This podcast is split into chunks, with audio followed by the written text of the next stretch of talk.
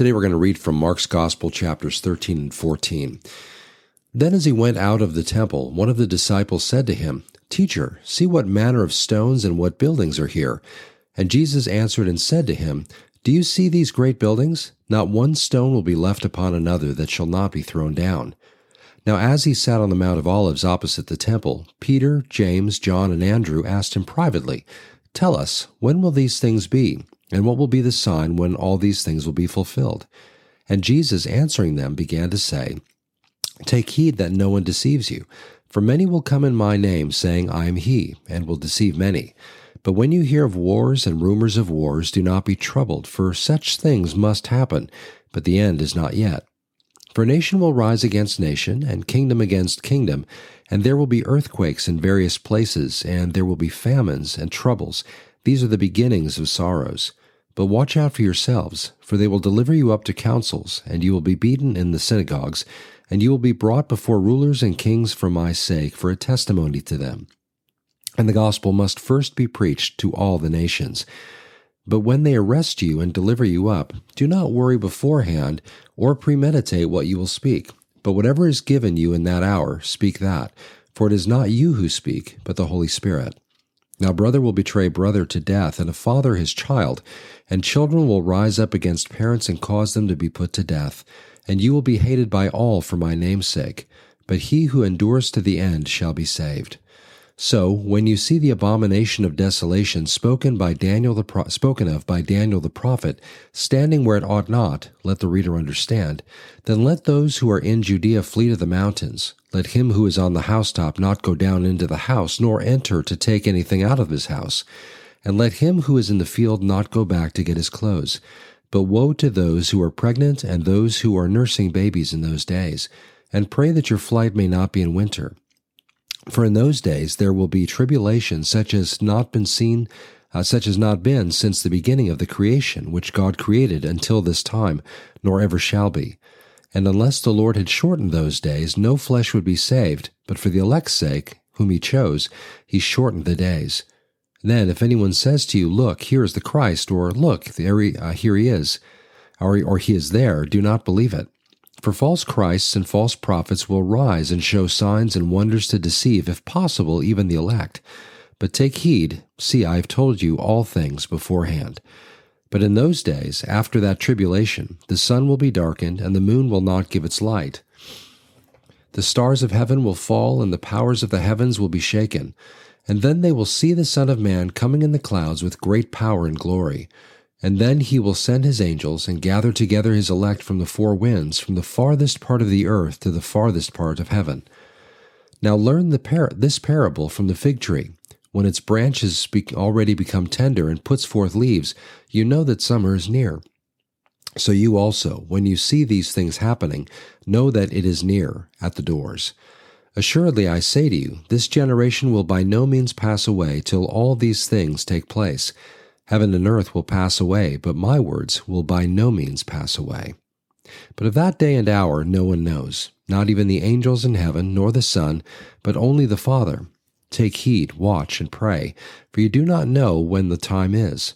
It is like a man going to a far country, who left his house and gave authority to his servants, and to each his work, and commanded the doorkeeper to watch. Watch therefore, for you do not know when the master of the house is coming, in the evening, at midnight, at the crowning of the rooster, or in the morning, lest becoming, lest coming suddenly he find you sleeping. And what I say to you, I say to all, watch. After two days it was the Passover and the feast of unleavened bread, and the chief priests and the scribes sought how they might take him by trickery and put him to death. But they said, "Not during the feast, lest there be an uproar of the people."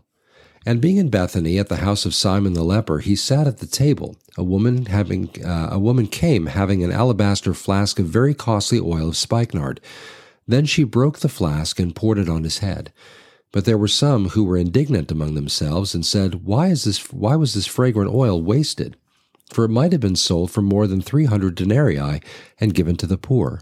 And they criticized her sharply. But Jesus said, "Let her alone. Why do you trouble her? She has done a good work for me. For you have the poor with you always, and whenever you wish, you may do good, uh, do them good, but me you do not have always. She has done what she could. She has come beforehand to anoint my body for burial. Assuredly, I say to you, wherever this gospel is preached in the whole world, what this woman has done will also be told as a memorial to her. Then Judas Iscariot, one of the twelve, went to the chief priests to betray him to them. And when they heard it, they were glad and promised to give him money, so he sought how he might conveniently betray him. Now on the first day of unleavened bread, when they killed the Passover lamb, his disciples said to him, Where do you want to, us to go to prepare that you may eat the Passover? And he, uh, and he sent out two of his disciples and said to them, Go into the city, and a man will meet you carrying a pitcher of water. Follow him. Wherever he goes in, say to the master of the house, The teacher says, Where is the guest room in which I may eat the Passover with my disciples? Then he will show you a large upper room, furnished and prepared. There make ready for us. So his disciples went out and came into the city, and found it just as he had said to them, and they prepared the Passover. In the evening, in the evening he came with the twelve. Now as they sat and ate, Jesus said, Assuredly I say to you, one of you who eats with me will betray me. And they began to be sorrowful, and to say to him one by one, Is it I? And another said, Is it I? He answered and said to them, It is one of the twelve who dips with me in this di- in the dish. And the Son of Man indeed goes just as it was written of him, but woe to the man, to that man, by whom the Son of Man is betrayed. It would have been good for that man if he had never been born. And as they were eating, Jesus took bread, blessed and broke it, and gave it to them, and said, Take, eat, this is my body. And then he took the cup, and when he had eaten, or when he had given thanks, he gave it to them, and they all drank from it. And he said to them, This is my blood of the new covenant, which is shed for many. Assuredly I say to you, I will no longer drink of the fruit of the vi- of the vine until that day when I drink it new in the kingdom of God. And when they had sung a hymn, he went out, they went out to the Mount of Olives. And then Jesus said to them, All of you will be made to stumble because of me this night, for it is written, I will strike the shepherd, and the sheep will be scattered. But after I have been raised, I will go before you to Galilee. Peter said to him, Even if all are made to stumble, yet I will not be. And Jesus said to him, Assuredly I say to you that today, even this night, before the rooster crows twice, you will deny me three times. But he spoke more vehemently, If I have to die with you, I will not deny you. And they all said likewise. Then they came to a place which was named Gethsemane. And he said to his disciples, Sit here while I pray. And he took Peter, James, and John with him, and he began to be troubled and deeply distressed. And then he said to them, My soul is exceedingly sorrowful, even to death. Stay here and watch. He went a little farther and fell on the ground and prayed that if it were possible the hour might pass from him. And he said, Abba, Father, all things are possible for you. Take this cup away from me. Nevertheless, not I what I will, but what you will. And then he came and found them sleeping, and said to Peter, Simon, are you sleeping? Could you not watch one hour? Watch and pray, lest you enter into temptation. The spirit indeed is willing, but the flesh is weak. Again he went away and prayed, and spoke the same words. And when he returned, he found them asleep again, for their eyes were heavy, and they did not know what to answer him. Then he came the third time, and said to them, Are you still sleeping and resting? It is enough. The hour is come. Behold, the Son of Man is being betrayed into the hands of sinners. Rise, let us be going. My betrayer is at hand. And immediately while he was still speaking, Judas, one of the twelve, with a great multitude of swords and clubs, came from the chief priests and the scribes and the elders. Now his betrayer had given them a signal, saying, Whomever I kiss, he is the one. Seize him and lead him away safely. As soon as he had come, excuse me. As soon as he had come, immediately he went up to him and said to him, Rabbi, Rabbi, and kissed him.